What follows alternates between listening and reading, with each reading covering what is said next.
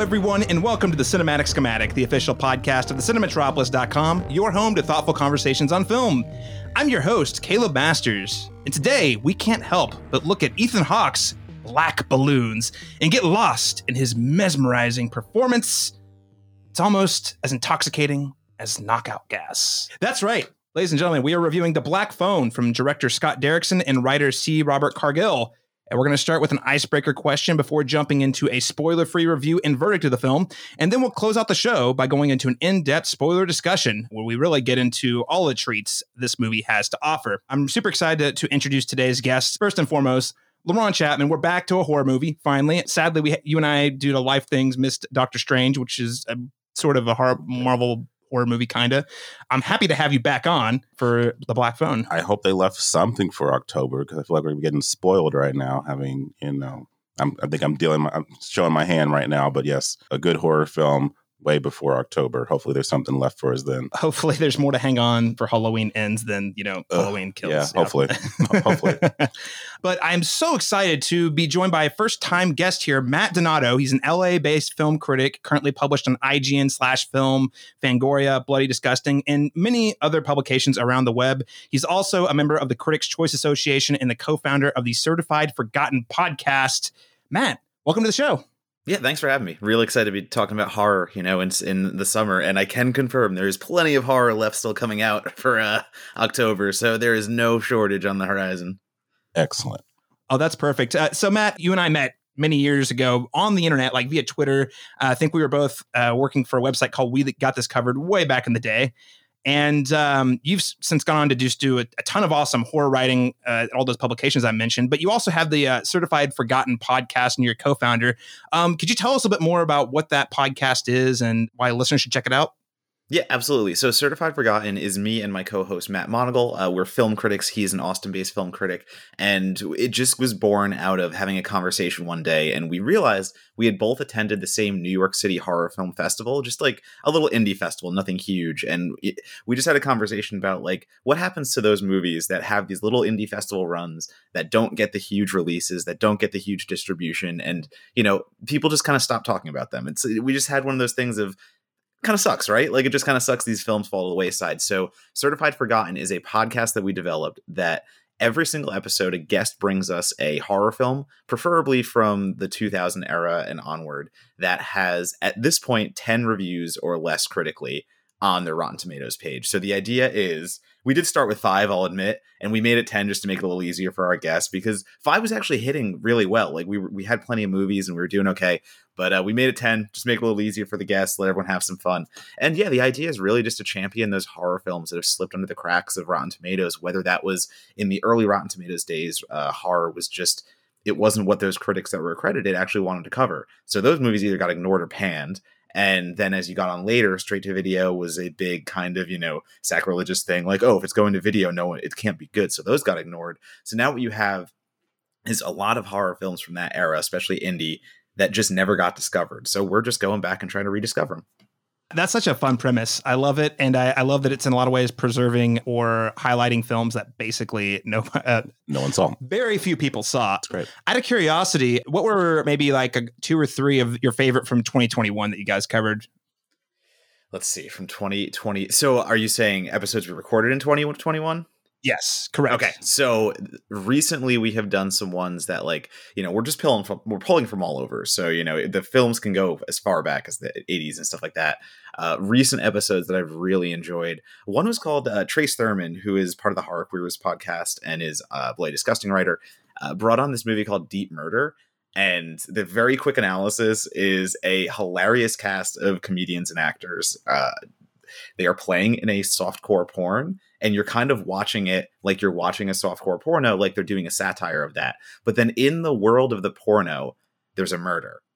And I say that because it's a hard concept to kind of like like like they don't break from the filming method and be like, "Oh no, we're on the set of a porno and there's a murder."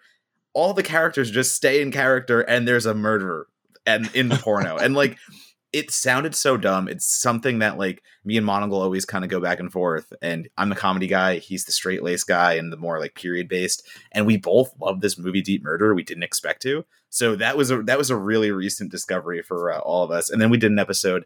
Uh, I, am going to go back a little farther. I think just one of my favorite episodes is a movie called Patchwork, uh, and I brought on Amelia Emberwing, uh, who is an editor at IGN at, uh, as of now. And Patchwork is Tyler McIntyre's first movie. He uh, went on to do Tragedy Girls. And I think it's just so much fun. It is basically a Frankenstein riff where three women are murdered and put in the same body, and they go to get revenge, but they're doing that in the same body. so like the way they get around it is they do the Frankenstein effects where you're seeing them stitched together as like you know one actress is playing her, but she's all uh, stitched up. Uh, but they do have a lot of moments where you go in the head of the monster.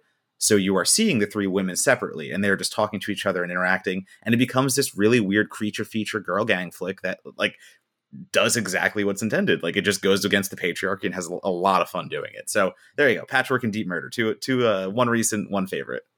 I literally just wrote both of those down. So you, uh, you just you just sold one person. I, I, I, feel like the first one would be an incredible companion piece with X, which is about a horror, you know, the filming of a, a porno that turns into a, a horror movie. I, I got to check both of those out do it. Well, hey, hey, Matt, thanks for sharing a little bit more about the the Certified Forgotten uh, podcast. Now, listeners, before we do get into today's review, I just wanted to quickly note that if you're listening to uh, the podcast today and you enjoy our conversation, please consider supporting the show by subscribing uh, to the podcast and leaving us a rating and review on your preferred podcast app, most notably Apple Podcast and Spotify. Give us those ratings, baby. Get us up. Get us discovered by more listeners just like you.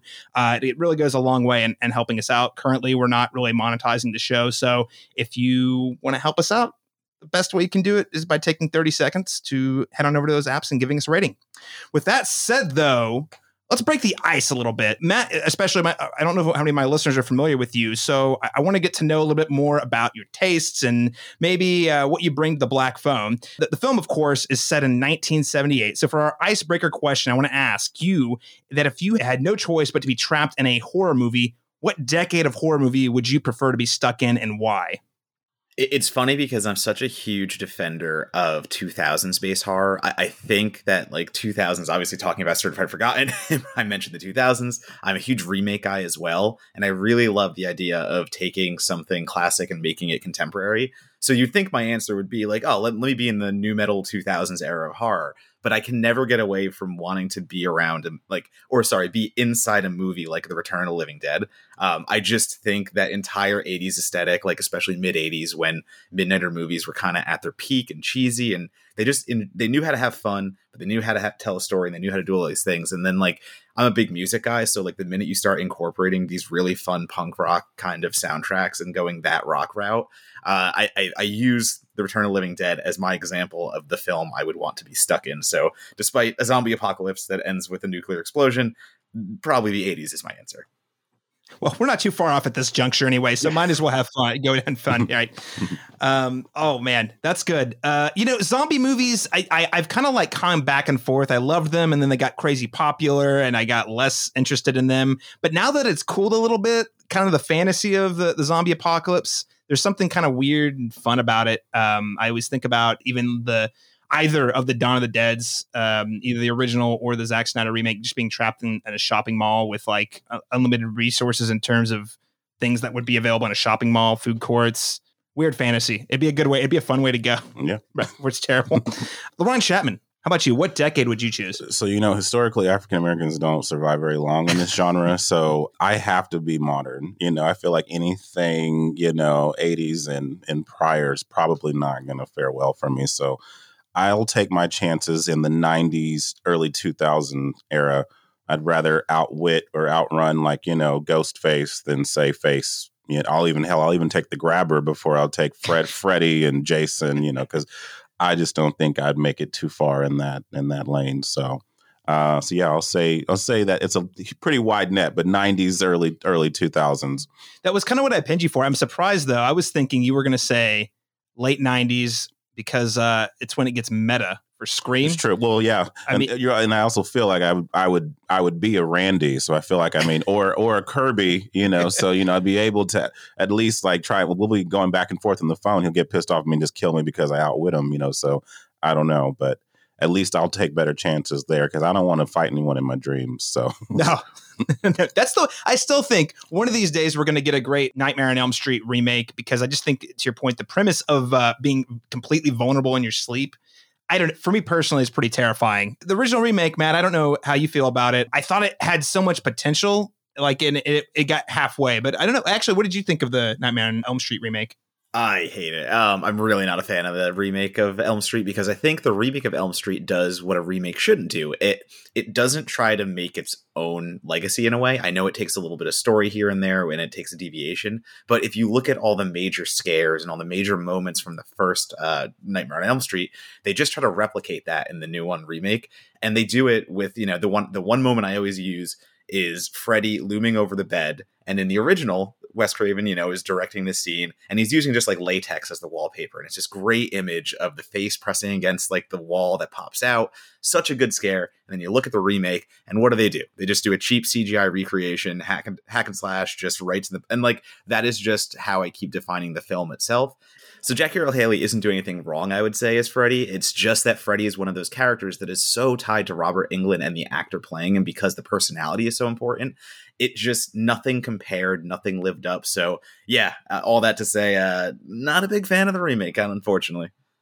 Mm-hmm. Yeah, I, I, felt like the I liked the idea that they were sort of picking some of the elements that were not super deeply explored in the original films regarding the origin and, and sort of going even further into the this guy was terrible to children. I was like, well, there's some potential there, and then yeah. and they didn't deliver on any of it. And then and that's the other thing, Jackie Earle Haley, I think his performance was fine. It just wasn't very inspired. And yeah. you really, it, the thing is, it, like, I kind of think like, you know, you think like a, a, Batman or James Bond. The only way you really do an iconic character like that is to just do something fundamentally different for yeah. it to really work. I actually watched it like two or three weeks ago on Netflix for the first, uh, not for the first time, but for the first time in a long time. And I felt the same. I felt like it's just so literal this time. The, the the the myth, you know, the mythicism is just kind of all but removed from it, and a lot of his voice work it, it's a lot of adr so it feels very disembodied from the performance you're seeing on screen.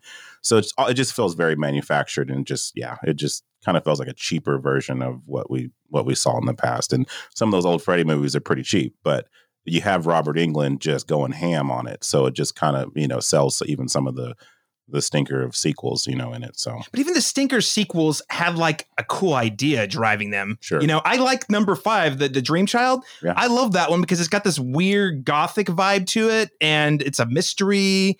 And I'm like, this is pretty cool. It's not a great movie, but yeah, yeah, you know, at least there was something going on. The second one, obviously, is the queer Freddy film. But again, like to your, I think uh, to what Matt was saying, it just is delivering on a lesser version of what we had before with modern effects, but poorly executed. So yeah. I know yeah. about the ADR. That sucks. Yeah.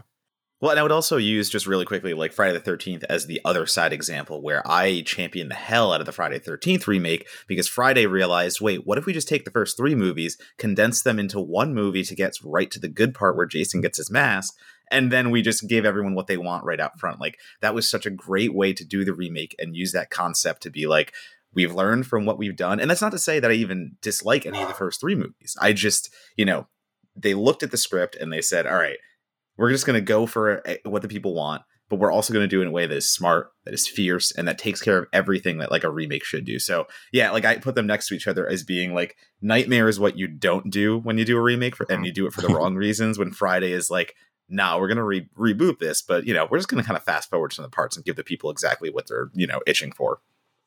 Maybe one of these days we'll get another Friday the Thirteenth movie. Well, I hope they're taking all of our notes for Halloween ends because there was a lot of conversation about Halloween kills. They got a lot of work to earn my good graces back after that last one. um, well, we get a little off topic, but that's okay because I legitimately uh, have hardly ever talked about the Nightmare on Elm Street remake, which I have feelings about, even though it's not very good. I'm going to go with the 2010s. And I know that seems like some recency biased, but elevated horror. If I'm going to die in a horror movie, I at least want it to be for some sort of thought provoking reason. if I'm going to go down in the Babadook, it's because this woman clearly has some some some things that she needs to to work. She's working on, and I'm willing to die for that if it helps her progress her character. In Midsommar, if any of those kids make it out alive, and I got to be the guy in the, the bear costume to get burned down in the barn. In fact, I was for Halloween one I was going to Say you were for Halloween. uh, you know, I, I got to do it. You got to have a reason. The, that sort of like elevated horror genre really for me was where a lot of my favorite horror, like things about horror from the previous decades that you get one every once in a while, or a movie would do it just kind of all right here or there in terms of like setting the tone and the atmosphere. And there being this underlying theme that's not super obvious, but literally the second you start digging into it, you're like, wow, yeah, there's actually some things to talk about and unpack here that are really interesting outside of just like the visceral thrills. Um, I've always been a, a fan of slow burn, so you could even throw The Conjuring in there, even though it's set in the 70s. It's got that real slow burn, sort of like religious reading to it. I would go with elevated horror of the 2010s, mostly because LaRon, I, I, I can't take the 90s from you. No. You've got to be in the Scream movies. I got to be in a Scream movie. That's what it is. I was born to be in Scream. It's true. And- and LaRon, in fact, uh, at a con recently met the whole crew uh, and has photos. It's pretty fun. I mean, it was a can I blast. post those in the show notes? You absolutely Oh could. my god! Yeah, I got good photos with Nev Campbell. I'll put it in there. And- Absolutely. And you also apparently leaked news that Nev Camp. What, what was the the, the YouTuber? Well, her her favorite. uh Well, because I asked her her ranking of the film because a lot of people do that on social media accounts and stuff, and I was just like, "What's your ranking? You're the final girl. Like, what? how do you rate the movies?" And and I think we were on par with it. It was the first one, the second one, the fifth one, the fourth one and then the third one. I was very surprised that um, you know, of her her rationale there, but I, it could also be that what she was, you know, her enjoyment on this on the sets of those films because that could probably have some bearing on it, and also like how substantial her role was in it. You know, like I know like she wasn't in three very much, so um, she wasn't in five very much, but you know, so it's just kind of like you know, like where she felt the most utilized on the on set. So also, but either way, I was like happy to get that and post that, and then a bunch of bloggers just happened to see that post, and then without ever talking to me, you know, dedicated their they were whole, their they, whole they did their job though. They cited you. They They said did say it was me. It was a- film. Uh, what, what- what I can't remember. They said was- Okay, yeah, film film award winning filmmaker LaRon Chapman recently interviewed. I was like, I literally just asked her one question in a Q and A. It's it. It's Oh, uh, it. man. You know, so yeah, that's fun. but That's fun Yeah, but we need our headlines though. You know, we, we have our blogs, we need our headlines. This is what we need. I would have said yes. I would have get a full interview. It was like, uh, but no, it's That next time that happens to LaRon, because he's one of those people, this sort of random stuff happens to, where someone like he just gets tidbits that like somehow get picked up later. I'll send one to you if there's another Scream related one, Yeah. because I'm sure there will be more with Yeah. Scream. Yo, give me those 6. exclusives. We'll get them on the right sites. Awesome. Um, well, there you have it, ladies and gentlemen. Uh, if we were trapped in the decades, those are the decades of horror films we'll be trapped in. So much fun. Uh, what decade would you be trapped in? Uh, let us know by sending an email to the cinematropolis at gmail.com. I would love to hear from you. And uh, for those of you who come up with some good answers, we have a chance of having them read on the show. So please uh, do send them our way. All right. Well, without further ado, let's go ahead and jump into our review of The Black Phone. I'll be home in the morning. Where are you going? I'm staying over at Susie's tonight. What's new? The flyer. The papers call him the grabber. I wish you wouldn't call him that. You don't actually believe that story, do you? Because he can't hear you, and he doesn't really take kids that safe.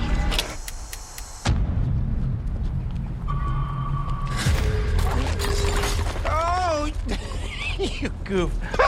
Well, isn't that just peachy keen? You need some help? You see that? Would you hand me my hat? Yes, sir. I am a part-time magician.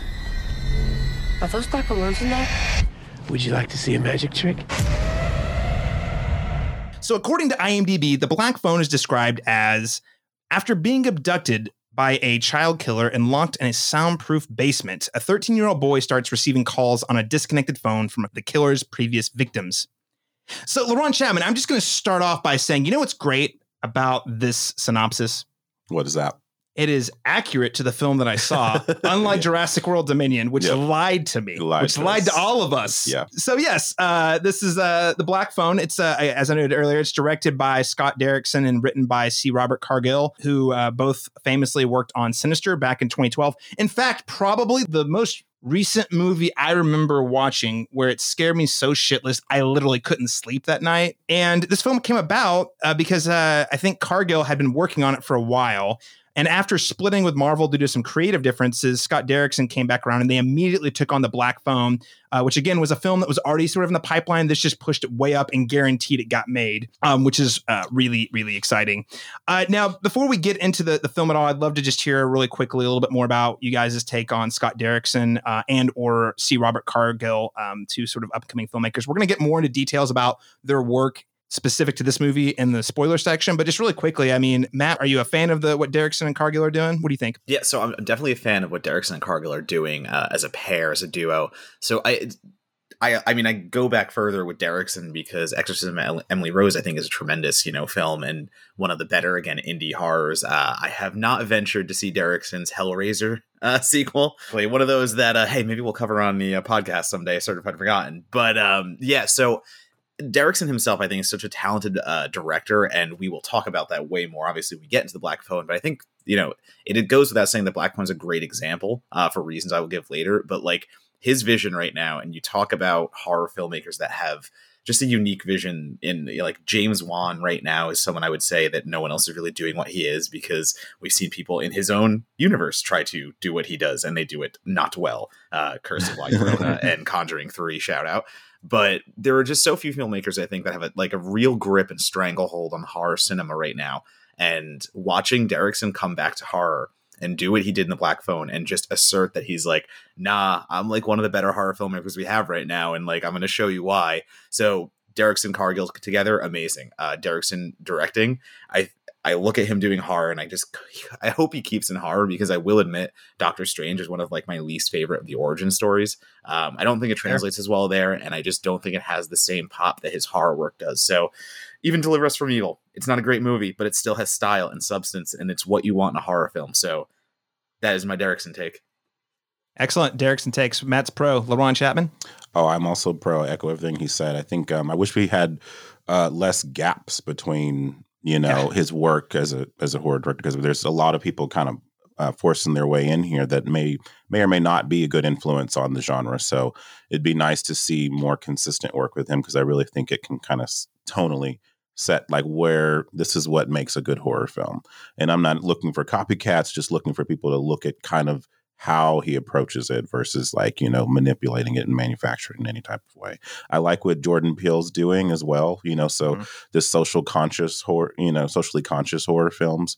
You know, so um, and it's weird that that's coming out of like again comedians. You know, I think of that like even the Quiet Place. Uh, what's his name? Uh, Krasinski. Krasinski. Yeah, so like comedians are making good horror movies. It's weird to me. It's like, but they, but they're doing better than some people have done over you know in the last ten years. You know, like those movies are more memorable than than several others that have come in you know in the same time frames to be a comedian, you have to have a dark side. And this is actually one of my friends is a comedian, and I've asked him, I'm like, you know, uh, where does that come from? I'm like, you know, just what you said. Jordan Peele, great example. We all know him from Key and Peele for so long, and there's just the funny guy and stuff like that. And then he comes out and makes something truly terrifying with Get Out, and then he continues again showing uh, as being one of the leading voices in horror right now with us.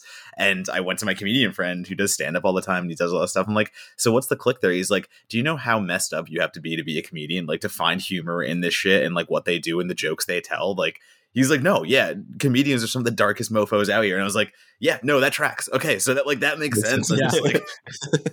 well, and, and and I think like you know, I'm not a, a by any means a an expert in comedy. Um, I'm not going to make that claim, but I, w- I would think too. In order to to understand what it make it takes to make someone laugh, you have to understand people and what makes them tick, which I think is also a really important part of what makes a good horror movie. What is someone like what kind of zone is someone going to be when they're seeing these things how can and then how can i like pull one out from underneath them or make them feel uncomfortable you have to have like a really good understanding of human nature to laugh but also to be scared yeah. So I think that's a good call, Matt. Thanks for sharing that. Yeah. I mean, my bias is eh, we're pretty aligned. I'm a big fan. Um, I think Derrickson's one of the, the, the more unique voices we have in horror. There's there's only a handful. I think James Wan's a great example. Jordan Peele's a great example. I think right up there is Scott Derrickson. The thing I, I also want to note about C. Robert Cargill, I listened to spill.com way back in the day. I don't know, Matt, if you ever listened to those guys. I think they're doing some of them they broke into like multiple podcast websites with uh, Korey Coleman and those crews. But way back, I mean, I'm talking like early podcast days, early, early YouTube, really early YouTube days. These were guys who would just get around the microphone and talk movies, and all from like the the Austin film community. Cargill was among them. He was like a critic. He, I think he was more of a rec- frequently recurring guest than he was a regular, but he was on there all the time. And I remember thinking, God, this guy has got some good takes. He knows his stuff.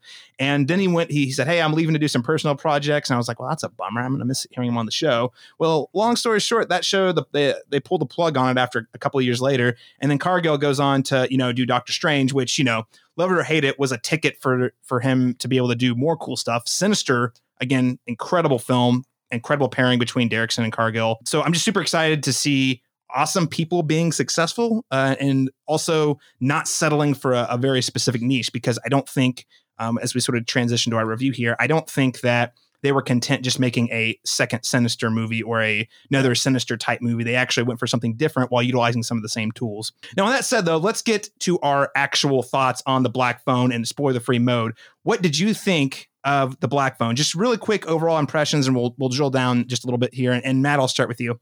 Sure. Uh, staying spoiler free and staying super vague, I will just say that I think the Black Phone is just incredibly effective. Um, it does a good job laying the groundwork of being a period based kind of like Richard Linklater film. Like early on, you meet a kid who is just a kid and very like in Little League and doing all the things that are very uh, just nice and dramatic. And you're teeing up this terrible horror film, but I think it's a great contrast uh, because what we get later is a terrible horror film in the sense that not quality terrible, like invasive and destructive and the way that he toes the line of I, I, like what you said about sinister before because i too compare them you know, Sinister and the Black Phone are absolutely going for different kinds of horror, but they employ the same methods. And you see the direction of, you know, Derrickson being so key here because he's still able to get the same paranormal kind of jumps and scares throughout the film, even though this is now a kidnapping scenario. And he's just using a lot of the same horror techniques, but done in a different way because he's just good at telling a horror story. And that is what it is the simplest way to do it. Like, we'll drill down later about all the reasons why it's good, but the Black Phone is just a very good horror story, and especially in a time when like we're looking for kind of bigger budget examples on the big screen that have an identity and have a director who has a great horror voice. That's the Black Phone. That's just what it is. Awesome, awesome. Uh, well said, uh, LaRon Chapman. What's your take?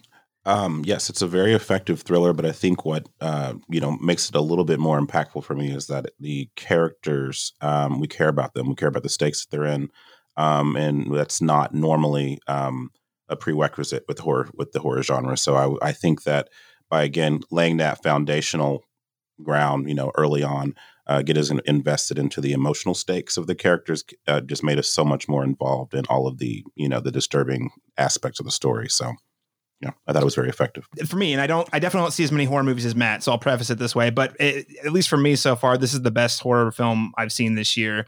And I don't want to re- repeat too much of what LaRon and Matt have said because I think they both said it really well. The one thing I want to add, maybe two things.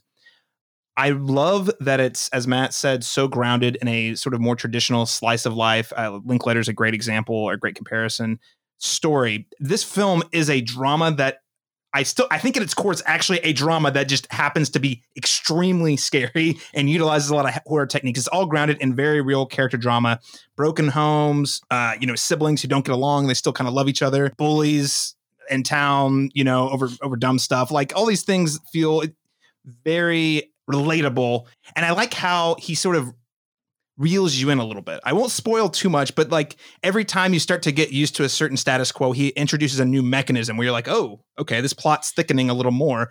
T- tell me more. So I think outside of you know sort of that that Linklater comparison or even the Sinister comparison, I'd actually compared it to a Stephen King novel, um, though uh, maybe a little more grounded in a lot of ways, at least from a character perspective.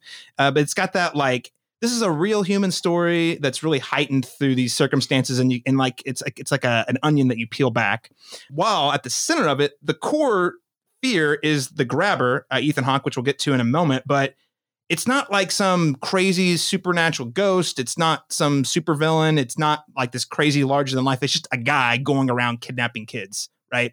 So I, I, again, I think all of those things just make it uh, feel unique, have its own identity, feel fresh on the big screen, and you take all those together, and you just have some great execution and, and a tightly written script. And I think we've got a really dynamite film. Uh, comparing the Black Phone to Sinister, uh, more thoughts here. I'd love to, to just d- dive into that a little bit more because, from my perspective, I feel like you were saying we were saying earlier, similar films, similar tool sets applied differently. LaRon, did you have any sort of thoughts or notes on how this might differ? And I, I only asked this question because I do think they're fundamentally different enough that I wouldn't necessarily always recommend Sinister to someone who likes the Black Phone and vice versa. Fair. I think tonally they're about just as dark and unsettling. I think the what works for both of them though, I think is there's this, you know, the eerie, obviously the very eerie cinematography, the production design is very textured. Um, and the use of really grainy archival footage, you know, that really kind of sets the tone for that that 70s era. Um, and again, I just think that those those things grounded, even when the more supernatural elements kind of take take the reins, that texture around it, the the the characters, the setting, this place, we feel very much like we're in that space. So when those things are added, it's not so you know what I mean. It's not so it doesn't feel so divorced from it. I mean, we can we can accept it. We can accept whatever the story is because we're so invested in what's happening on screen. So. Mm-hmm. Matt, uh, any thoughts about how the, the Black Phone compares to, to Sinister? How they are similar or different? Yeah, so I'll just go the comparison route because uh, for me, it's children fight for survival. Uh, others become ghosts, and grainy home videos present information in a stick to your kind of brain manner. So for me, it is just so similarly tied thematically. And then the differences of the employment. Um, obviously, Sinister, we're talking about a film that really goes for those gnarly uh, demonic scares. You know, Bughuul is this menacing beast, and the supernatural makes it so much worse because you're going between like these like ghost dimensions almost and the kids coming in and out. But then you know you go into the black phone and is very much a a human thriller we'll call it you know? Uh, the the grabber is just another abused person who has taken you know all the trauma from their life and turned it into the worst manifestation possible. But it's still just a human at the core of it. And we have to find a way to get those same scares somehow and like Derrickson does. Like Derrickson takes all the horrifying elements of Sinister. Um, you know, there's a scare here and there where like the it's, it's a really hard pull on a, on a character's face, and then like a ghost head will come out of nowhere into screen. Like it's the same trick, but you're not expecting it here. And I think Derrickson also knows that too. It's like, you know, you're not expecting the Bughuul kind of scares in a movie like The Black Phone. And that's when he's like, but what if? like, but what if we did that? And so I think that's where, again, comparison, differentiation, and they meet in the middle because he's essentially using the same tools, but using them in a way that is fresh, unique, and again, almost unexpected because he knows you're not looking for it. One thing I, I like here is the the fundamental motivations of the main characters uh, in both movies and sort of how it creates a different type of tension. So, in the uh, Sinister, your main character, you think he's a good guy, but then is consistently making selfish decisions, and he's digging d- deeper and deeper and deeper into the rabbit hole. And it's like, how is he going to get out of it? Mm-hmm. Right? We weren't going to spoil where the film ends up, even though it came out, uh, gosh, ten years ago. But you know, he's digging his way in, and you're like, oh no, don't do this, don't do this. The tension is, don't do it, and you just he just keeps going further and further, and you're like, I hope he can figure it out. This one though, our main character is completely innocent, just happens to get kidnapped. So the whole thrust of the film is how do I get out of here? And I find that sort of interesting because the the the tension's a little different, the urgency's a little different. I have more dread in Sinister because you just know at its core it's not going in a good place. Versus this movie, you really you, you feel like it could be hope uh, heading to a hopeful place, but you genuinely don't know. Again, I, I can't spoil it too much, but the, the way the way they use the ghostly characters is, is a, quite a bit different than they use them in Sinister. Again, just the, the, the, motivations of the ghosts, for even for example. So again, we'll get into that in spoilers, but I just think that the the thrust and the type of story that we're that we're watching, what really generates the drama and the tension is is different enough. The other thing I would say is I have friends in my life, maybe some listeners, I don't know who really get wigged out by demonic storytelling. So I, uh, you know, unfortunately, as much as it breaks my heart because I love recommending Sinister to literally anybody I can I can talk to. Yeah. If if they're like I can't do demons, I'm like, well, you sh- you should rethink that. Number one. But if you absolutely can't, demons I get cool. it. Do demons. uh, but if you can't do it, fine. Just skip Sinister. This one though, again, it is pretty grounded in reality with some super out, uh, uh, natural elements. I would feel very comfortable recommending this to almost anybody. I mean, obviously it's an rated R film, and there's some there's some if they intense, like thrillers. Yeah, know, exactly. Sure. It feels very accessible and in that way. Yeah. It's funny on that because uh, I have people who are the opposite, and it's they can do demons, they can do ghosts because oh those those aren't real, quote unquote. I mean, right. they might be. Like we still don't know. I'm maybe I'm a skeptic, but it's the movies like the Black Phone, which are actually hard to recommend to some people I know because that could happen. And for them, they're like, I don't want to see the horror movie that might be able to happen. I want to see the ones that I can kind of look at and go, that ain't real. They're like, my neighbor has a black van. I don't want to think about Yeah, yeah. You know, it's like- it's like- I, for real though, anytime I see a black van drive by, I am gonna be walking away. I'm going to be thinking I'm, about it. yeah, Or a black balloon. Either way. Uh, yeah. Different strokes for different folks. Ethan Hawke. Okay, we have to talk about Ethan Hawke, who doesn't get a name. He is credited as the grabber in the credits. And uh, I'm sure you guys both read about this, but he famously accepted the role of the grabber by leaving director Scott Derrickson a very threatening voicemail, which I just thought was incredible. like, how, what? How would you feel to have someone just call you up and leave you like a, a voicemail? Like, oh my god, I'm about to get murdered. that that happened. I mean, for PR for the house that Jack built, uh, IFC Midnight thought it would be funny to call a bunch of us journalists and have the person read a little bit of passage as, in the voice of the killer. So I still remember being out in New York City and it's like 2 a.m. and my phone rings and I get a voicemail, which is exactly what you're explaining. Like literally, I get a voicemail that is PR for the House of Jack but no one has said anything about it and it is just this creepy ass voice as i'm like walking home from the bar telling me like this is the house that jack built this is the da da da and i'm just like what the fuck like That's incredible marketing, though, right? Because I'm sure you you at least stopped and thought, "This is fucking crazy." Um, should I report on this? Do I tell someone? Did someone just threaten my life? I don't know what's going on. it got attention i tweeted about it that went into articles it uh, definitely got attention LaRon, have you ever considered, you know, giving a rollout by calling them via threatening voice message? Have you ever considered this before? I can neither confirm nor deny whether I've already done that, and they didn't didn't get me a role in a movie, but we lost a job. But but um, no, I don't think we appreciate uh, Ethan Hawke enough. Really, Hmm. I mean, he's been giving career best performances, and then topping that performance, and then topping that performance. You know, for a while. You know, me and you and I had aired our grievances about first, First reformed. Oh, and why he what wasn't a robbery! why he wasn't even nominated. I was sure he was going to win, and he wasn't even nominated.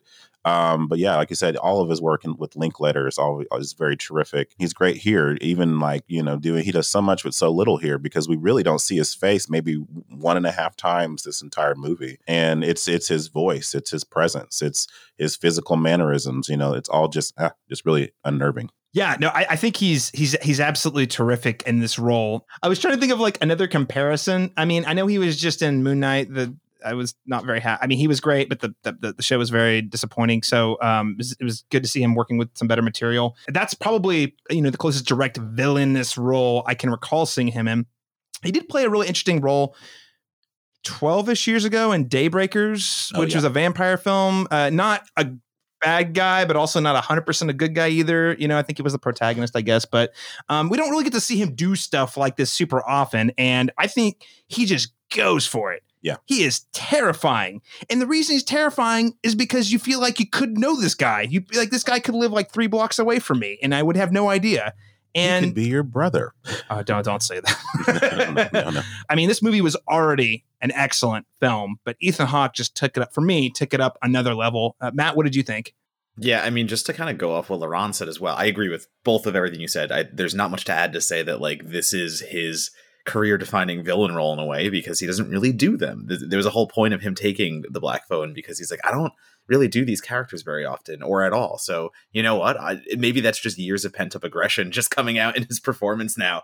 Um, but there's just one scene uh, going off what LaRon said specifically about how he doesn't have to do much in this film to terrify us, and he's working with basically minimalist uh, tools. And he's basically walking down a staircase at one point, and he's in shadows, and you can't see what mask he's wearing. And I think you know it's worth noting that Tom Savini did the masks, and it's basically a frown and it's basically a smile, and depending on which mask he's wearing, that is what we can expect in the scene. Is it going to be him being nice or be him being not nice?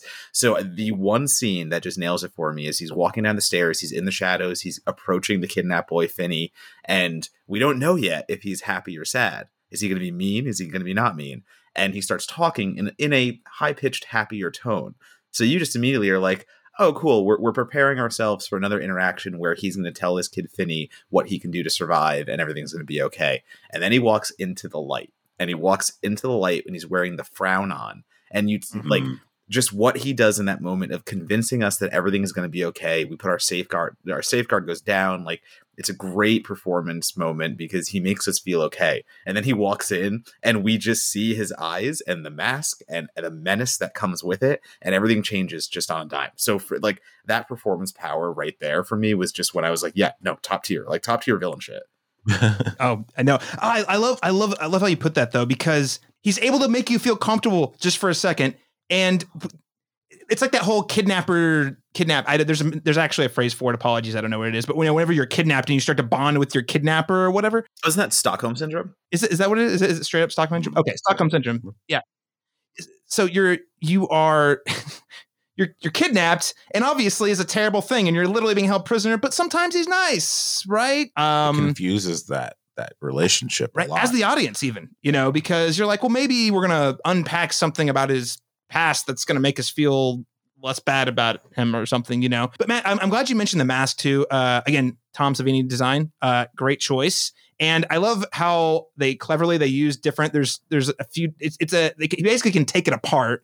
Uh, you, everyone, uh, listeners, you've, you've, probably seen the poster, but it's it's a uh, actually very module. So he can take the eyes off, and you can see only his eyes uh, eyes versus uh, the smile with a frown. Or sometimes you can you, he's got the eyes on, you can see his mouth. It's just incredible costume design, incredible performance. Not much more to be said other than Ethan Hawke really should have won for First Reformed. yes. But but also that takes us to really the the, the stars of, of, the film because at the end of the day, Ethan Hawke actually has fairly limited screen time in comparison to the the children. So of course you have Finney in the movie who is played by I believe it's Mason Thames. He has uh, his sister Gwen who's played by Madeleine McGraw are really kind of the two stars. Also, quick shout out to Jeremy Davies, also not in this movie very much. I just really love him. Big Lost fan from way back in the day. Just a really great underrated performer we don't see a lot of. But the two uh, lead kids, so again, the actors uh, Mason Thames for Finney and Madeleine McGraw for Gwen, I thought were tremendous. Child actors is such a hit or miss. And whenever your main characters in your POV, it's a big risk those kids have to nail it. And I thought they really sold it super well. And not only the main two, but there was also all the previously kidnapped kids they had to cast that, you know, had less screen time, but were highly effective in the moment. And Matt, what did you think of the, the, the cast of child actors in the film? Uh, very good. And, you know, a lot of horror films, indie horror films specifically, try to do, you know, what you just explained the sense of we're going to have a child performance that's going to be, you know, integral to the plot. And uh, the unfortunate nature is that a lot of those times those performances aren't as great. It's untrained actor actors that are very young. And that will it just tanks a movie. Like when you have one of those performances, it just immediately tanks it. Um, I think this year has been tremendous for these kinds of roles because between this and a film called The Innocents that came out not too long ago about children superheroes, essentially, um, eh, you know, we've just had these really great examples that show you can find these young kids who are tremendous actors, and specifically here in Black Phone, staying here, I, you have Mason and Madeleine having to come together as both brother and sister because maybe they're not seeing eye to eye at all the time. So like they're doing the brother sister dynamic, but then also the trapped and rescue dynamic because they're again not in the same place. Like you know, Gwen and Finney are in completely different places, and Gwen is trying to figure out how to get her brother out and the dire necessity of that task. And then Gwen also can have premonitions. And like the paranormal thing kind of comes into a little bit. So like there is so much complexity going into these like younger roles adolescent roles and the presence that they have is just on a level that it defies age. Like it's one of those things that you no longer see age. It's just tremendous performances that carry the film and we get lost in them and that's why they are just a cut above i would say Oh, absolutely! I love that. You yeah, you stop seeing them as child actors. You just believe them as the character in the in the moment. Yeah, it's tremendous. Uh, Laron, what what what you what do you think of the, the child cast? No, I agree, and uh, the complexity of their relationship is really kind of set up pretty early on before anything horrific really happens on screen. It was really nice to get their relationship foundation just like their home life their you know their dynamic with each other their dynamic at school you know? So it was really nice to get all of that character work early on before we ever get into the actual abduction and and what have you. But yeah their performances were phenomenal as particularly for me madeleine mcgraw really really sells it for me. Um and i just think they elevated the story beyond mere jump scares, you know, and suspense. So again, we're rooting for their survival. I always go back to classic example, not a horror film, but it's like Star Wars Episode One, The Phantom Menace. You know, like um, if you if you do it wrong, it it really hurts the movie. You do it right, it takes the whole movie up a, a, an entire level. And I think this is definitely an example of the latter. Okay, so we are getting near the end of the spoiler free section here. Just really quickly, um, so Matt, on our show, there are so many different rating uh, scales out there. Um, I, I, have two different ones I use. I use one for my Letterboxd account because I have no choice. Uh, the one we use on this show is uh, more like a, a, paper in college, an A, B, C, D, F rating. There is room for pluses or minuses. Before we we kind of wrap it up and get into the spoiler section, should people go see this movie, and and what letter grade would you give it? I'll start with you, Matt yes, uh, people should absolutely go see this movie as uh, what what I will still call original horror. Uh, I know it's coming from a Joe Hill adaptation. Uh, I understand it's an uh, adaptation means it exists somewhere else, but I still consider it like an original horror IP in a time where it's just so uncommon with the controversy and things of that nature. Everything needs an IP these days, so very happy to say go see the Black Phone. And if I were, well, I, am so happy to say go see the Black Phone. Somebody literally tweeted into my feed like a few days ago. I don't know. They were getting shitty online. They were like, I don't get any everyone who like loves the Black Phone. It's one of the worst movies I've ever seen. And also, Madeleine DeGraw, McGraw is one of the worst performances I've seen in a long time. And I muted that guy so quick. Like literally, if you oh, bring yeah, hate into my feed, it's an instant. that's, how, that's how much. That's how much I love this movie and how much I'll defend it. So that is how much. And if I'm giving it a letter grade, I think it comes in like I really think it was a B plus when I walked out of the theater. And the more I've thought about it, that has really elevated. Let's say it got extra credit and it's an A minus now. Awesome, awesome. Well said. Uh, I, I think you and I are on the same page. But first, LaRon Chapman, what letter grade would you give the film? Apparently, we all cheated on this test. I gave it an A minus, uh, so we got all the same answers here. But yeah, I, I, think it's one of the better horror films I've seen in, in a couple years. So um, yeah, I gave it a solid A minus. So. Yeah, I, I, mean, I'm on the same page. A minus as well. Uh, like mine's, I guess. Maybe if this had come out 10 years ago when I wasn't so tired of IP franchise driven films.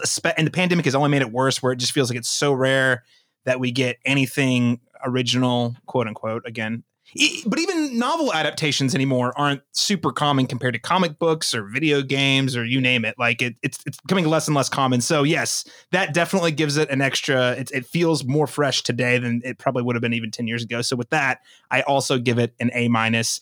And uh, I like to throw this out there too for, for uh, those of us, uh, listen, our listeners who maybe have already seen the movie. What alternate movie, television, novel, music, video game, or whatever other thing recommendation would you give to listeners who enjoy the Black Phone? LaRon, I'll start with you. I came up with three because I never can narrow it down, but these all kind of deal dealing with the same themes. You know, uh, not exactly a horror film, but um, very much related to the same kind of trauma that the kids are going through. Room that came out um, with uh, what's her name, Brie Larson. Brie Larson, right? Not to be confused with The Room, just a, not not Tommy no. Wiseau. Uh, yeah, no, the, the, Room. Also a horror film for different reasons, but no, um, Room. Uh, yeah, the the, the drama. Um, um, Prisoners uh, came to mind, um, and then as well uh, Split to a lesser degree, but you know, all dealing with the vulnerability of our youth or children, you know, in these kind of situations. Two, two or three of the, and two of the three of those also deal with kidnappings. Kidnappings, yes, so, absolutely. Yeah, yeah, consistent theme there.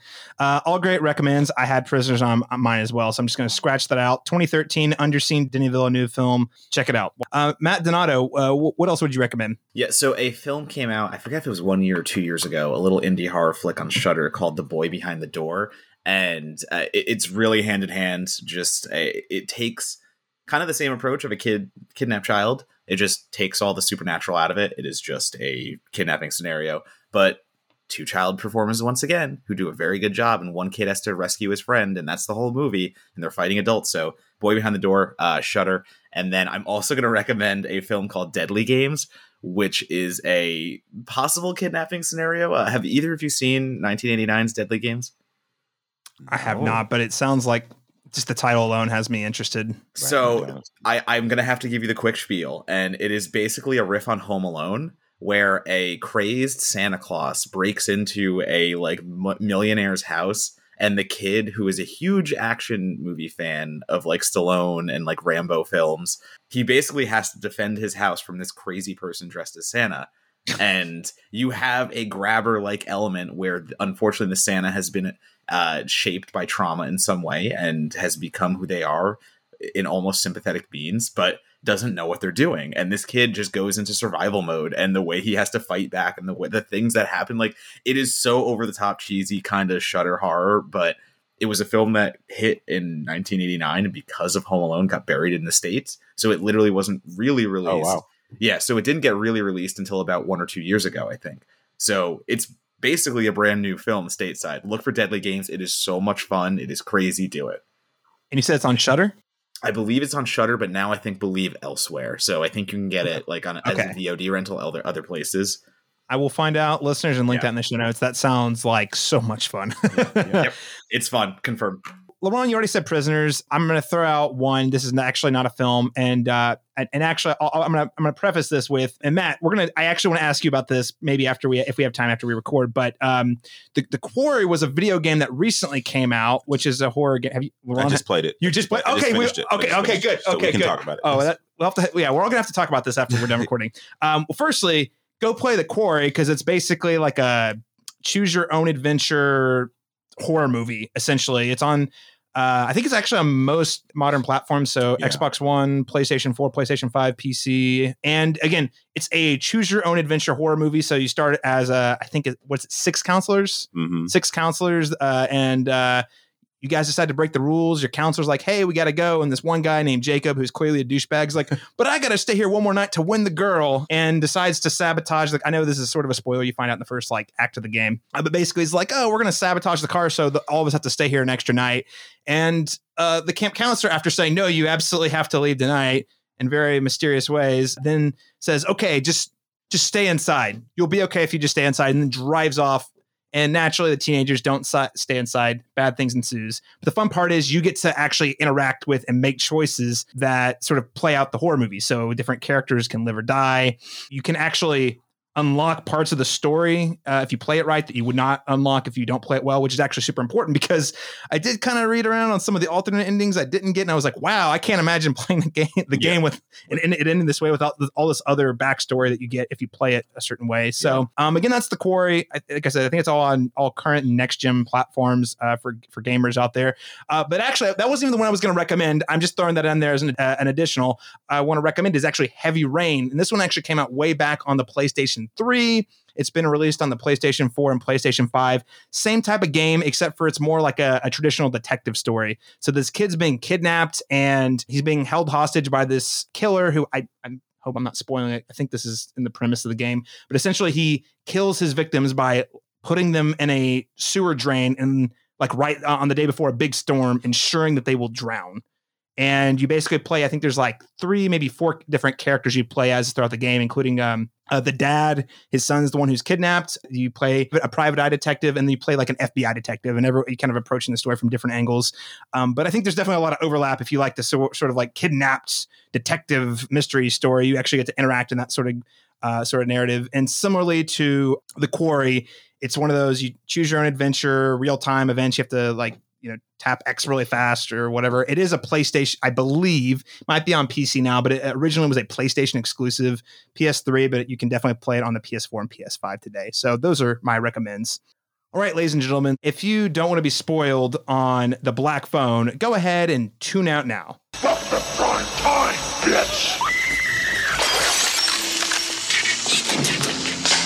No more warnings because we're going to talk about all these dream sequences. I want to start off first. There's actually like I think three main areas I want to hit on, and the first one's being sort of this blurry line between dreams, visions, and reality. Because there, I I would argue, I'm not saying I personally take this position, but I- I was really thinking about it. I believe there is a potential way to read this ending in which there's not really that much supernatural going on. The premonitions are pretty much inarguable. You can't really get around those, but like is there a way in which this kid just happens like is he going crazy? There's kind of this question here. Um, and i think uh, that derrickson does a really great job at sort of leaving enough ambiguity for you to kind of read it multiple ways. Now i i will say i come down fully thinking supernatural for sure but Yeah. I, I I thought it was kind of enjoyable, kind of playing the movie back to my head. I was like, well, maybe you could sort of think of this as this kid's going crazy, and he's just kind of coping with it, and he's sort of using his own like obs- observations and kind of playing it out his head. Um, so all that said, I think the Black Phone takes a really specific approach in how and when it shows the victims who Finney uh, talks with on the phone. You know, just to kind of start off sort of like this exploration of what's real, what's dreams, what's reality. Uh, what was your take on how and when these victim children were used and presented? And uh, LaRon, I'll start with you. Um, no, I agree with you about how the the supernatural elements function for Finney's character versus Gwen. Um, I think for Gwen, obviously, it's very direct. Like she's having visions, premonitions, dreams. Um, but I, I can see how it could be interpreted for Finney. Like it could be a coping mechanism. It could not. It may not be a direct, you know, a direct supernatural thing.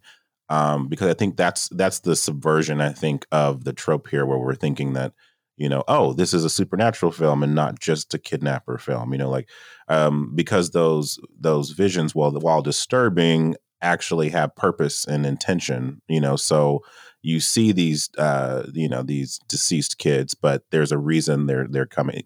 Very much in the way that that the that people were used in the sixth sense or they have some kind of message to give to the person so while they might scare him or scare us when they when they apparate or what have you they actually have um, a genuine purpose that's beneficial to his cause in the end. So, right, I think the Sixth Sense comparison is really good. Um, Matt, I'll turn it to you. I mean, what, what do you? What was your take on how they use the the victim children? Yeah, I think the blurred lines, like you mentioned before, are really smart uh, because you know Derrickson doesn't necessarily maybe want us to understand if the victim children are a trauma response that are in Finney's head or something supernatural because at that point, all that matters is Finney and what Finney's going through and how Finney is uh, processing that. And uh, it's one of those films where leaving that ambiguous actually works for me. Um, you know, ambiguity is sometimes something that I'll go into on a film that possibly not to call it A24, but they have a lot of tendencies to take you through like 90 minutes of a movie and then leave you with something tremendously ambiguous at the end of it. And that's like supposed to be the payoff. So I, it's not always my favorite mechanism, but here it works because again, like the stress is put on what's happening in the moment and how Finney is, you know, using the voices and using the phone. And, you know, it's less about what's and whys and more about just how we're in the experience and what's happening. So for me, I do think it's supernatural. I do think that the kids are actually some kind of, you know, parallel universe communication. Uh, and again, Gwen's stuff is that's hard to argue away. It, it's just stuff that she is experiencing, and she is not alone by herself. So her experience is totally different than Finney's. Um, fun, fun way to do it. Fun way to make it more than just a lockbox scenario inside uh, a basement.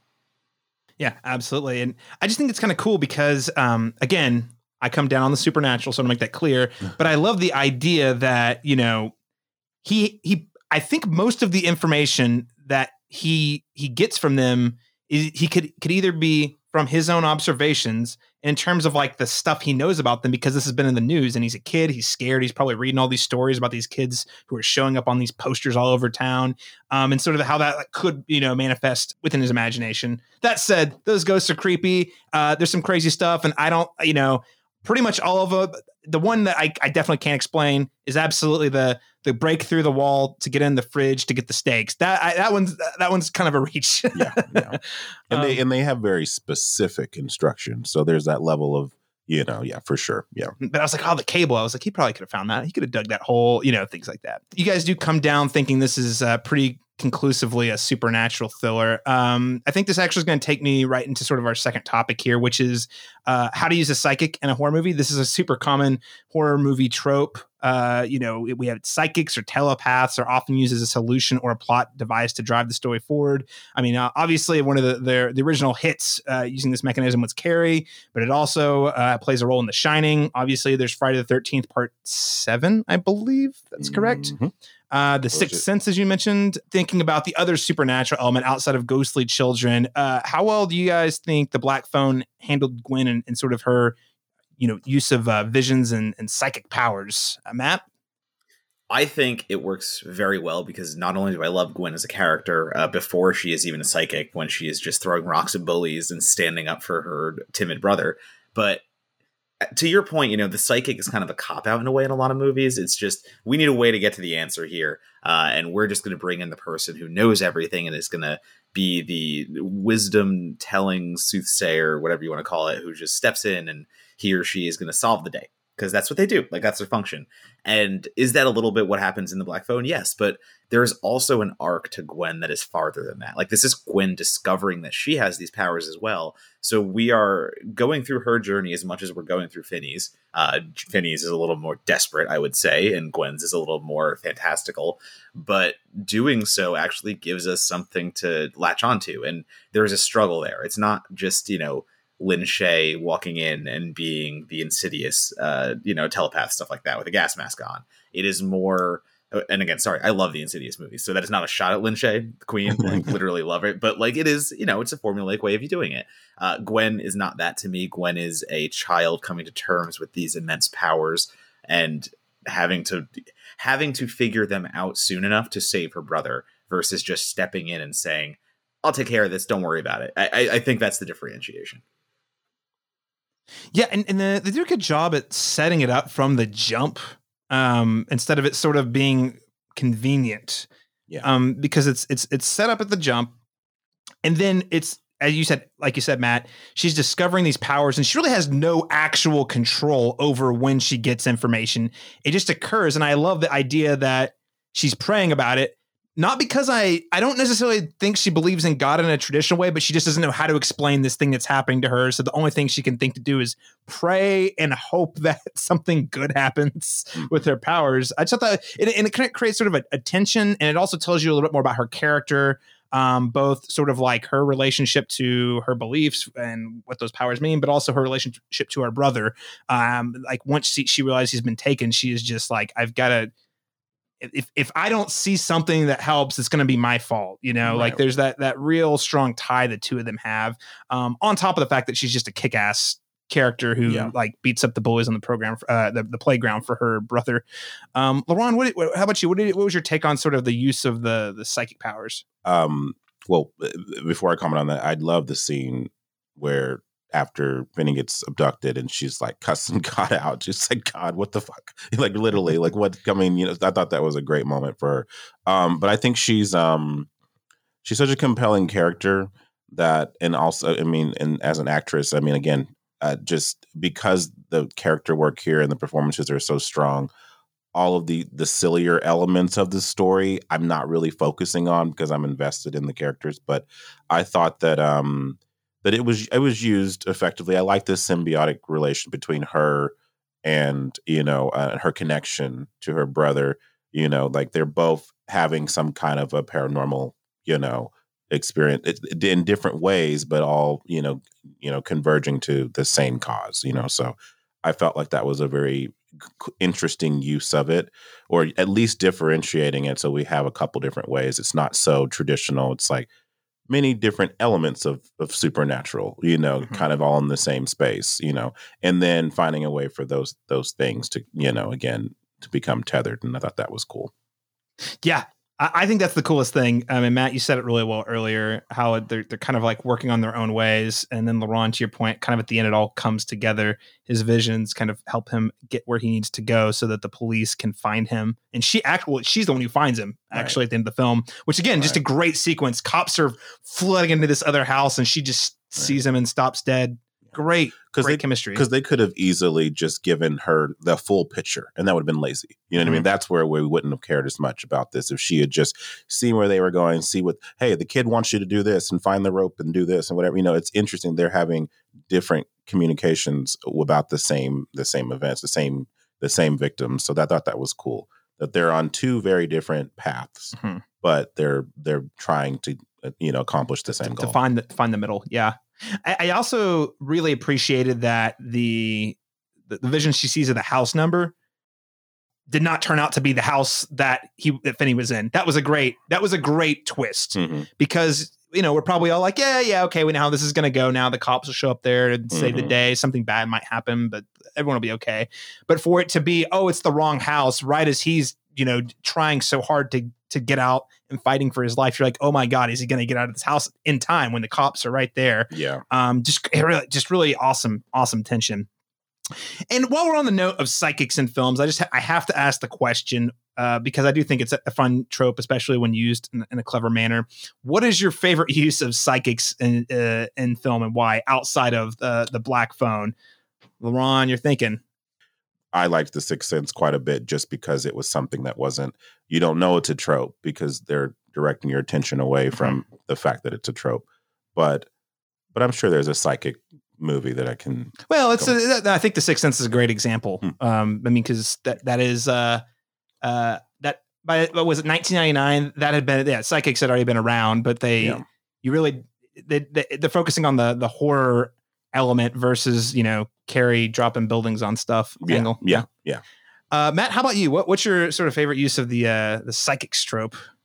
I, I mean, I, I just go back to Poltergeist just being one of the most familiar and being the one of the most like comforting. I don't know. I just love that actress playing uh, the psychic in Poltergeist and the voice iconic, everything about it. I, I just it's like comfort for me. So it's weird to say like that's why I'm drawn to it. Uh, but also mentioning the Friday the Thirteenth movie, I, it's one of my least Friday the Thirteenth movies. But using a psychic telepath, whatever you want to say, in a Jason film was such a huge swing that I can't do anything but I respect the ambition taken. I just couldn't hate that film anymore. Uh, yeah, LaRon, tell you what, ahead. I did think of one. Drag Me to Hell. Um, was a, Oh, yeah. was a fun one. Another Sam Raimi film, but um, just the, yeah, that whole that whole movie's ridiculous. But I just I, I did really much love the how they kept playing with your expectations. She's following the orders of the vision she's been given, and then everything kind of derails and goes to a different direction. So yeah, there's my one. I think I think that's good. Uh, Matt, earlier you mentioned uh, Insidious. Um, Mhm. I don't know if it's my favorite, but I because because frankly, as much as I don't like that Jason movie either, I the psychic does make it a really good guilty pleasure. As in, this movie's kind of terrible, but they save it with the gimmick that's really silly. At least that was my take on it. But I do really like the Insidious because it's sort of a m- modern take on a very age old psychics trope of like the old lady who's sort of wise and spiritually in touch with stuff. Um, but she, yeah, she puts on a gas masks and kind of says these chants and kind of goes into the zone and can, uh, and especially in that movie, the way they they realize the the other world or the other side, um, the way the the visions kind of manifest themselves in that film, I thought was super duper fun. Um, but yeah, I, I'd say those are. I think other than that, the ones we've said on the table are probably a couple of my favorites. The Sixth Sense is a big winner uh, for me as well. Um, okay, so let's uh let's take it on to a final topic today, which is, as I alluded to uh, at the top of the show, this uh the Derrickson C. Robert Cargill duo.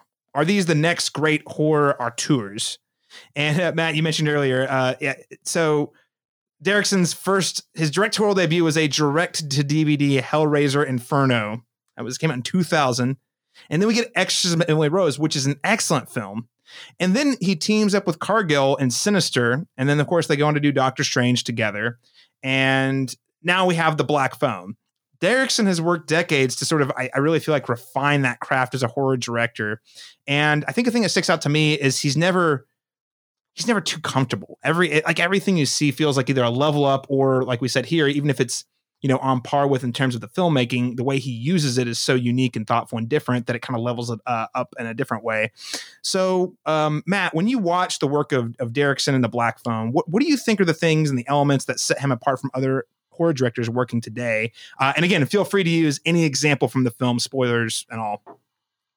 I think it, it, the big key for me is that uh, you know Derrickson Cargill are coming from a place of love and adoration for the horror genre, and it, one of the first examples, just using the telepath as as an example. Actually, it, the way they maneuver that character arc and the way that they use the misdirect of the house when Gwen thinks she's figured the house number out, and we think we have the easy ending. Like, yeah, that that's the easy ending in so many horror films. That's the easy way of figuring it out and the misdirect that it's the wrong house and those powers still aren't as good as Gwen thinks they are is Derrickson and Cargill going like, well, we've seen this so many times. Why are we going to do the same thing? Like, we're going to take the tropes that you all know, we're going to subvert them, we're going to do them in fun ways. Because I mean, Sinister ends with a jump scare. Like, that is so sacrilege in horror. Like, it just ending on an in your face jump scare.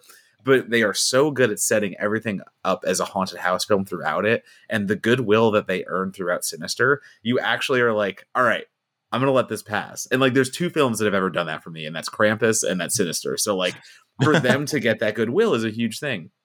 But it all comes back to the fact that like what Derrickson as a director and how he can take Cargill's uh, you know words and elevate them. And one of the, the other example I'm going to use here and his vision is this is a largely single place setting film taking place in the grabber's basement and another director would simply see the basement as four walls that never change and like you're stuck in this room. And what Derrickson does is he he shows you everything so methodically and he only shows you what you need to see so well that the size of the room changes for me. And when it needs to be big and when Finney needs to explore the room and figure things out and, you know, further his escape plan, that room feels massive. And it's like, okay, we have space to breathe. I don't feel like this is a closed off room and we're seeing the same the same landscape over and over again. But then when Cargill and uh, Derrickson, sorry, uh, when Derrickson wants you to feel the horror and the dread, and he wants that basement to feel like claustrophobic, he just makes the camera do things w- with like focus and going real close on Finney or real close on Ethan Hawke. And all of a sudden, like the walls close in on everyone and you just feel claustrophobic. So, like, he's taking a single setting, but he treats it in a way that is so developed and so like conscious of how to kind of make us feel along with just this and like that's just a setting that's it. He, i'm not even talking about performances he gets all that thing. So like i just think he puts more thought into the things that other filmmakers should be thinking about. And for horror specifically that goes a huge long way because it's easy to do what somebody else has done in horror. It's easy to set up a haunted house as a billion other directors have. But if you're james wan though if you're scott derrickson you look at what has been set up over and over again and you say, how am I going to make this my own? How am I going to redefine the horror genre at the moment? And how am I going to really like take this to the next level? And that is just the mark of a very efficient and a very prolific director. And I do think, you know, Cargill and Derrickson working together to echo what we said before. I really hope they stay around the horror genre because we really need a constant steady stream of things that are accessible and frightening and just big kind of massive event films, and yet this was made for all of $18 million. Well, we've got good news for you, Matt. Uh, something I, I, forgot to note earlier, but I just want to call it out here. Uh, we're recording this the Monday after the film came out. It's an $18 million budgeted horror film. It made $23 million in the domestic box office on its opening weekend, which for a horror film is good. That's not from some sort of pre existing IP. That's big. That's deal. big. That's big. I mean, because it's it's it's you know, and I, am kind of hoping the hope is uh, word of mouth from Matt's review from this podcast is like it, it has legs, you know, mm-hmm. uh, and, and people go back and and see it either a second or third time or convince their friends to go see it a first time. Yeah. Um, so anyway, I'm I'm I'm very frankly after watching the box office for the last 18 months and I know the pandemic was a huge factor, it was pretty much perpetually bad news. Yeah. It's like, hey, a Marvel movie made tons of money, Fast and Furious movie made tons of money and a Disney movie made uh, an animated Disney movie did all right money. A Pixar movie tanks. You know, like it's like it's just it, even the the like the Pixar's are are not doing good. Mm-hmm. So to see that like we have something that feels again based on a, a short story, but for by all intents for all intents and purposes, I would I agree with you, Matt. More of an original horror film making this much money. It's a success story. It is sure. a huge success story. Uh, give us more of that. Give us more of everything everywhere all at once. And, and I'm feeling a lot more hopeful all of a sudden. Um, but Matt, one thing I wanted to, to circle back on what you were saying about what makes them such a compelling duo. My favorite thing about Sinister that I think, as you noted, works really well here is how they their their knowledge uh, and the tropes and how confident they are and how to execute them in a thoughtful, surprising way. Here's the thing about, and I actually, gosh, I have to go dig up my review. I think it was in yeah in 2012 when the film came out. I wrote it down. One of the things about Sinister that's compelling is it really it's a pretty gruesome, it's a pretty spooky movie, the atmosphere and everything. But like at the end of the day, it is like you said, a fairly tropish horror movie. But the thing that they focus on is the motivation. Why would someone be so stupid to keep their family in this house? Why would they con- keep watching these films? Like, mm-hmm. why? Because he's greedy. Because he's a person who's desperate, who wants to. He he he longed for the fame he used to have. And when you put that motivation in there, it really changes the dynamics of the story because your main character suddenly is his own worst enemy and he's also the worst enemy of his family because he's active he's keeping them in a very dangerous situation um, for you know sort of protect his own ego uh, and his own vision for the for the future. And I think what they do here, is, to your point, Matt, is yes, we do have a psychic, um, we do have a, a kid trapped in a basement, but the way in which they we receive that information adds to the suspense. It's not just a hey, how it's not just room. How do we get out of this? Again, Room's a great movie. Yeah, you know, so point that out. But it's not just a how do we get out of this this house movie. It's oh my gosh, these kids are talking on the phone. What happened to them? Why are they talking to him? how is this going to help Finney on his journey, right? And um, again, sort of a trope, but it adds a lot more complexity and layers to it uh, that I think is would be missing, um, if not, uh, you know, through other. If, if this was done, written and directed by a different duo. It gives those tropes meaning, even though they're like, yeah, this is a device, but it's being used effectively here in this context, you know, because um, because it's like we've remixed it in a way where it it serves the story rather than like you know just negates you know lazy writing you know like so i thought that was you know a cool way of doing it for sure and, and i mean like laron what do you think just in terms of like the way cargill and uh, derrickson kind of utilize those trips and like is there anything else that you would say makes them sort of an exceptional duo i feel like um i mean uh, he, he said it very well but i think uh, the attention to detail for sure here. Um, again, with setting and tone is really big. Um, but their films don't feel modern, and that's what I really like. It's like it, it's they're conjuring a feeling of dread that we felt in 70s films or we felt like in Halloween or we felt in like and you can tell that they've studied these films and they found a way to try and and and utilize that to their advantage without making their films look super slick and super on uh, you know of the now. It's like they've found the thing that worked in horror films that a lot of directors just can't access, you know, or aren't able to or try to, you know, or find, you know, cheaper ways to get around to do, you know. So and that's and that's I mean a testament to their again their adoration for the genre. Sign us up for more. Uh, it yeah. sounds like um, good stuff. Um, well, guys, I think we are about out of time, uh, but I did just want to give everyone a chance to chime in with the final word. Um, uh, Matt, is there anything you would like to add about the Black Phone before we wrap up today's conversation? James Ransone. We have not mentioned Mr. Ransone yet, and I think he has a wonderful little part as uh, we're in spoiler territory, right? I yeah, can kind of, yeah, yeah. yeah, he's like the conspiracy theorist uh, brother, correct? I believe, if I'm correct. Yeah, he's the brother. He's the brother of exactly. the grabber. Right. So it's just this amazing little note that in this dire, bleak, horrifying film, we still get a little bit of comedic relief. And James Ransone, I think, is such an underrated talent. And you know, we've seen him in the It uh, you know, the It adaptation of late. Um, and in so many other films, uh, Ti West in A Valley of Violence, just like down the list where he has stood out in these indie roles. Uh, and I just think he deserves more credit. So also amazing death sequence, just just oh, a a plus a plus death sequence. So again, we're in spoiler territory. Uh, I hope I didn't just ruin it for you, but anyway, Ranso he gets my he gets my last word. I, I just gotta I, I've got to I've got to call that out though. Talking about great filmmaking, the moment in which you and his character figure out exactly what's going on at the exact same time, which is amazing because usually, you know, you're think you would you would figured out if it was not as well written and as well uh, paced as this, yeah. you would have figured that out before. Right. Um, but it's literally like the second he starts to relook at the map, and you're like, wait a second, wait a second, is yeah. he? Uh, what's he thinking?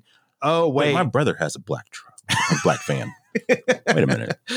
yeah, and then the, the death sequence was awful and yeah. awesome at the same time. Yeah. Yeah. That, that was a real treat. LaRon, anything else you want to add before we wrap up? Oh, just see it, man. I just want I want horror movies to do better at the box office. This is a good success story, but it, it it'd be great if, you know, you told your friends to go see it, you know, to, you know, keep that box office number, you know, at least in the top five for a bit here. So, while, you know, give this film some traction. Let's make it another everywhere, everything, everywhere at once. Top 10 for like I don't know, yeah. 15 weeks or whatever. Yeah, man. Uh, yeah, see it on the big screen is all I would say. I know it's really tempting. I have some friends who are like, oh, I've got a good setup. I'll wait until it's at home. No, see this in the theater.